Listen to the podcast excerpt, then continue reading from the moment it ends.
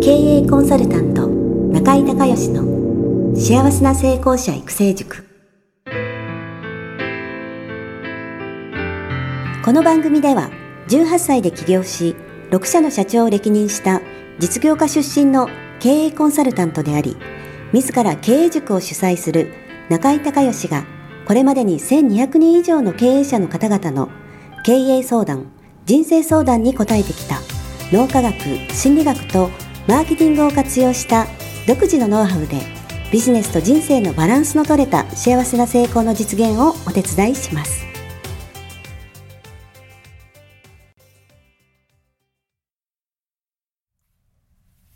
リスナーの皆さん、こんにちは。経営コンサルタントの中井隆義です。今日はですね、品川の新オフィスの方からお届けしたいと思います。今日はね、えー、ちょっと雰囲気を変えましてね、えー、まあ仕事と直接関係がないっていう、こともないんですけど、まあちょっとグルメとかね、えー、それからレストラン、えー、まあそういった、え、お話をしたいんですけれども、やっぱりビジネスである程度成功すると、えー、接待とかね、まあミーティングの場所とかが、えー、いいお店になるじゃないですか。で、その時に、えー、まあ、ちょっと私は自分で言うのもなんなんですけど、あの実家、元レストランで、えー、自分自身がですね、えー、厨房に入ってコックもやってた経験もあるんで、えー、まあグルメなんですよ。で、日本だけじゃなくて、えー、まあヨーロッパとかアメリカとかでも、えー、有名な店をね、ずっと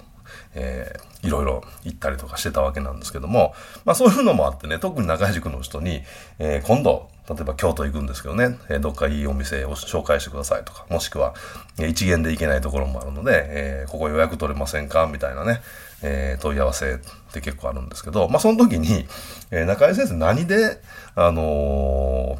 ー、レストランとかね、その選ばれてるんですかっていうことなんですけど、まあ、えー、基本的にはね、やっぱり口コミなんですよね、これ。えー、特にそういいお店、まあ、レストランにしても、和食割烹とかにしても、あのー、小さいお店でいいお店って多いじゃないですか。そうなかなか予約取れないので、えー、それあんまり大々的に逆にね、あの、宣伝してほしくないな、みたいな店も、特に京都はね、多いんですけど、東京だったらどうでしょう。麻布十番とか、それから、恵比寿とか、そうかもしれないですね。だから、あの、電話していつでも予約取れますよっていう感じじゃないところの方が多いので、あのやっぱりそういう友達とか、えー、のね、えー、口コミっていうのが一番なるんですけど、まあ、その次何参考にしてるかって言ったら、やっぱりミシュランですよね。あの、まあ、基本ね、ミシュランを好きじゃない人も、あの、いらっしゃると思うんですけど、やっぱ基本外れはないですね、これ。まあ、値段もある程度高いっていうのはもちろんですけど、ミシュランでお金払って損したっていう経験は今までないので、まあ、特にその接待とかね、えー、で使うときに、もちろん行きつけの店があれば一番いいですけれども、そうじゃなくて、まあ、場所的なものとかね、あと新しいとこチャレンジしてみたいみたいなことであったり、あとはその、あの、接待の場合はね、相手のことがやっぱり優先になるんで、えー、自分より相手がこういうね、喜びそうな店っていうことになると、どうしても初めての店も、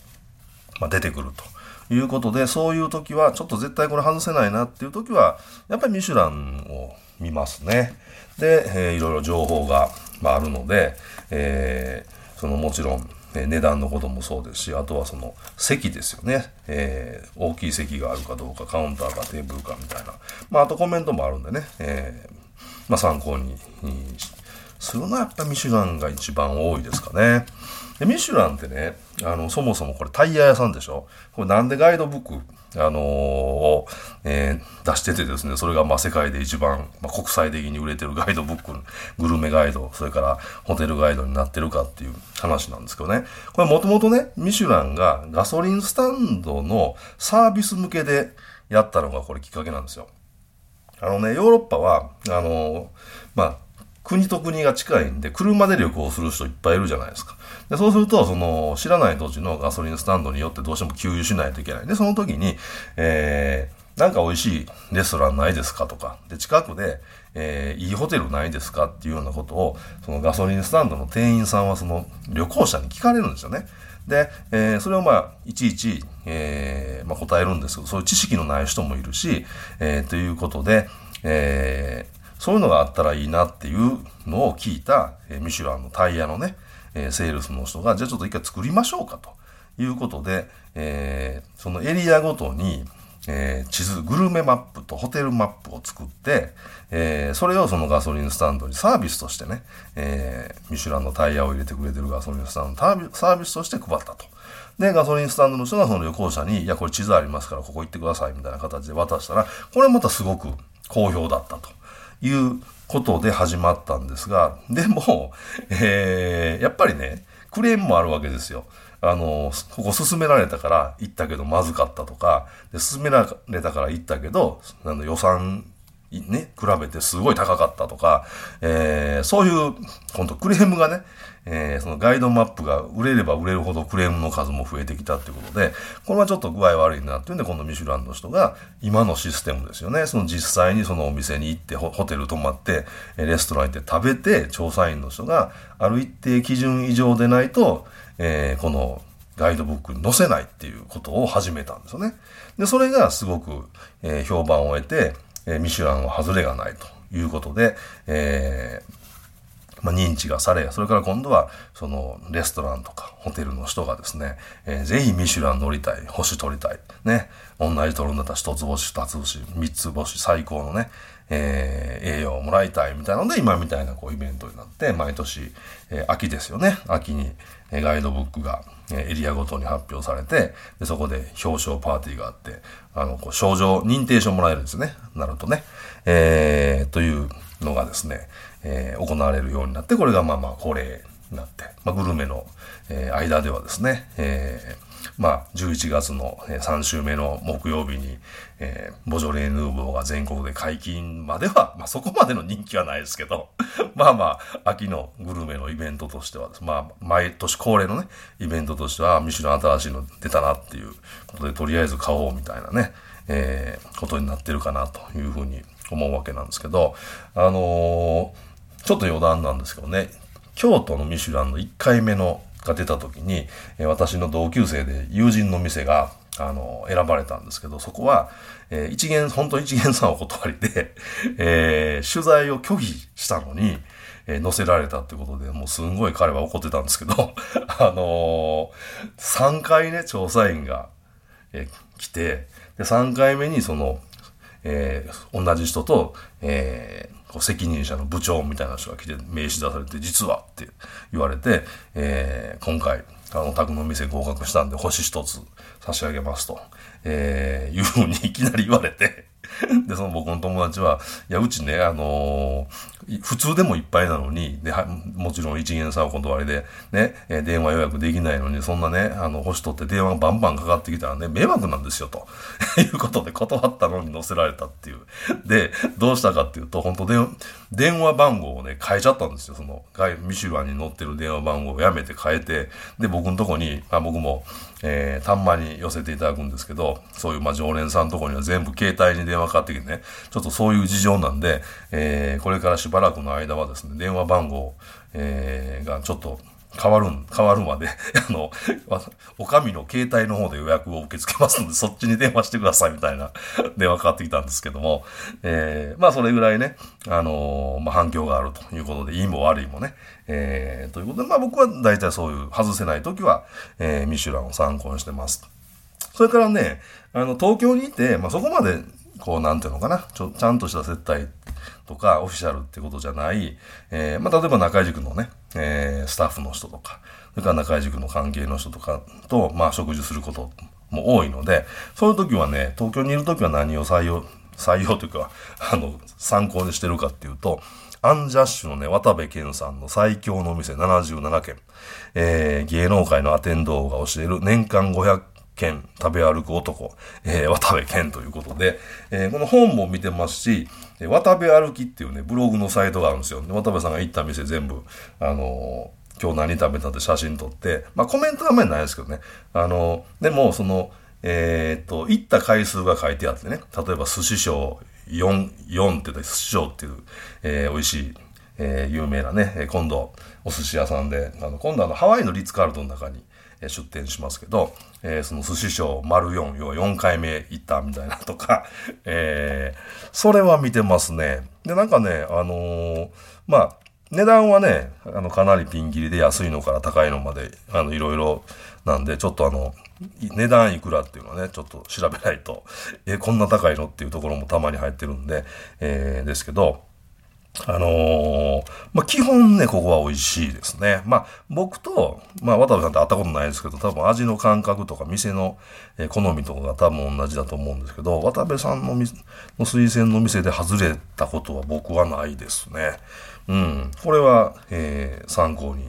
にしてます。で、意外とね、穴場の小さい店から、あの、まあ、有名な、えー、もちろんね、湯島の黒木とか超有名ですよね、今の、えー、現代の和食の鉄人ね。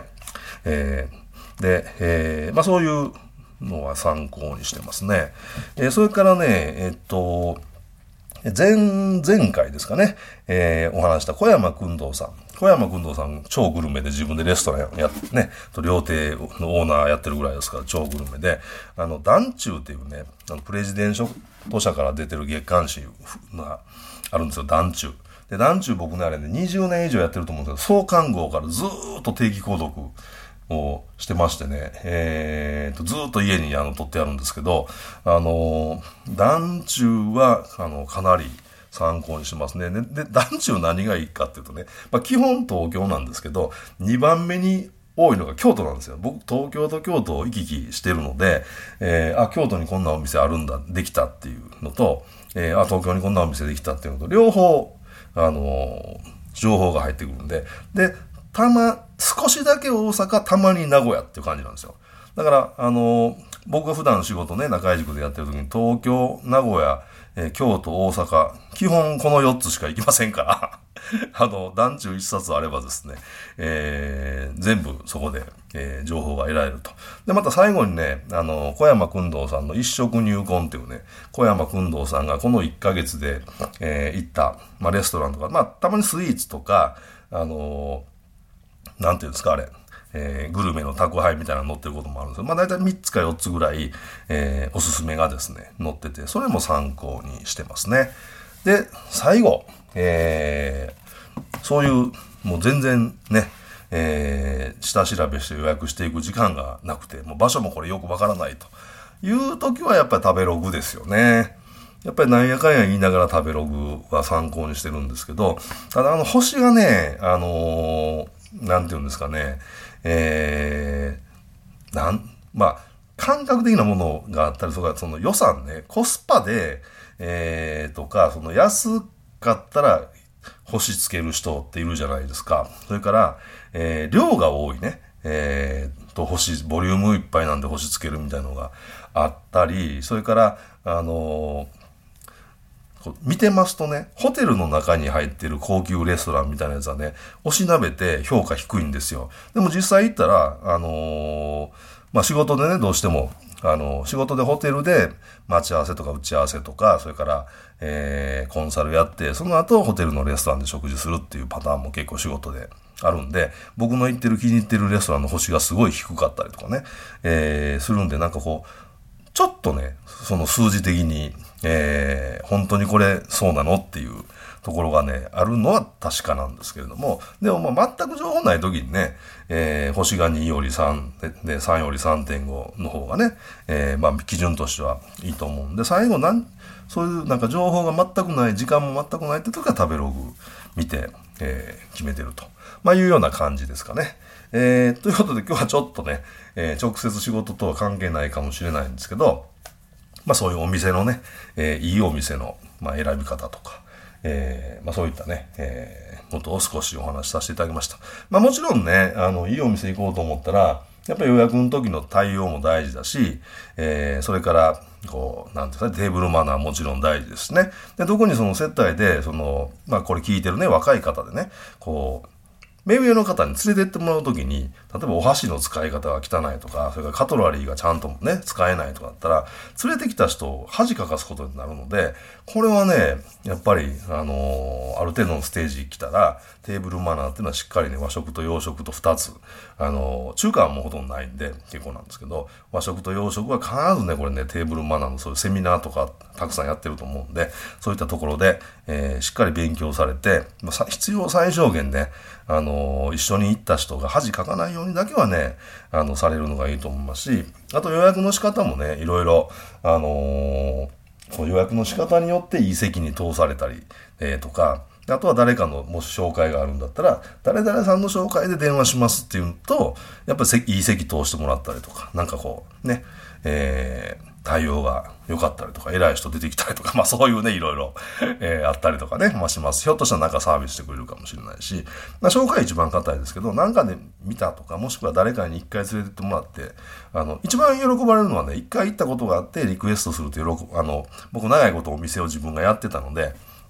と予約の電話でね、嬉しいんですけど、あそこの、えー、あの席今日ね、その日空いてますかねと、えー、すごい素敵な、あの、景色が、が見えた席なんですごい素敵な席なんでとか、なんかそういうの、お店のことをこう、褒めながらね、予約するとすごい喜ばれるんですよね。で、えー、とか、あの、まあ、そういう一回行ったってことをアピールしながら褒めると、すごく喜ばれてですね、すぐ名前覚えてもらえて、えー、ぜひ、えー、何々さんまたおいでくださいみたいな感じになれるんで、えー、まあそういったね、あの、予約する時のテクニックとかもあるんですけど、ちょっと今日はそこまでお話しする時間がないんですけども、え、まあお店のまずはね、え、ま TPO による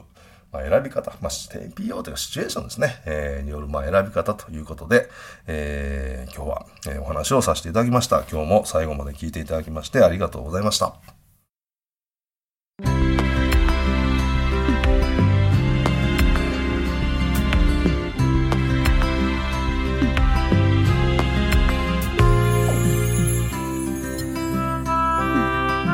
今回の番組はいかがだったでしょうか？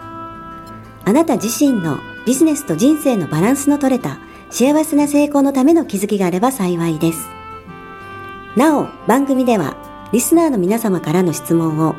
ホームページの受付フォームから募集しています。また、全国各地から900名以上の経営者が通う中井隆義経営塾幸せな成功者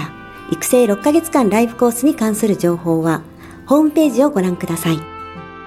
ではまたお耳にかかりましょう。